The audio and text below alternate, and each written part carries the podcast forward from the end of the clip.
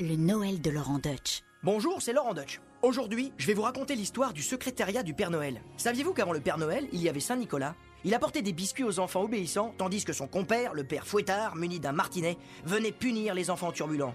Avec le temps, le Père Fouettard a disparu et Saint Nicolas est devenu le Père Noël. Il a débarqué chez nous après la Seconde Guerre mondiale, dans les bagages du plan Marshall qui reconstruisait l'Europe aux couleurs américaines. Il est apparu alors tel qu'on le connaît, avec sa houppelande rouge, sa barbe blanche et son traîneau. Alors je ne sais pas si le Père Noël existe, mais la secrétaire du Père Noël, elle, a bien existé. Si vous remontez la rue du Louvre à Paris, vous arriverez au numéro 52 dans ce qui fut l'hôtel des Postes. Et c'est là que s'installa en 1962 la secrétaire du Père Noël. Cette année-là, Jacques Marette, ministre des Postes dans le gouvernement de Georges Pompidou, était confronté à un grave problème. Que faire des milliers de lettres que les enfants adressaient chaque année au Père Noël?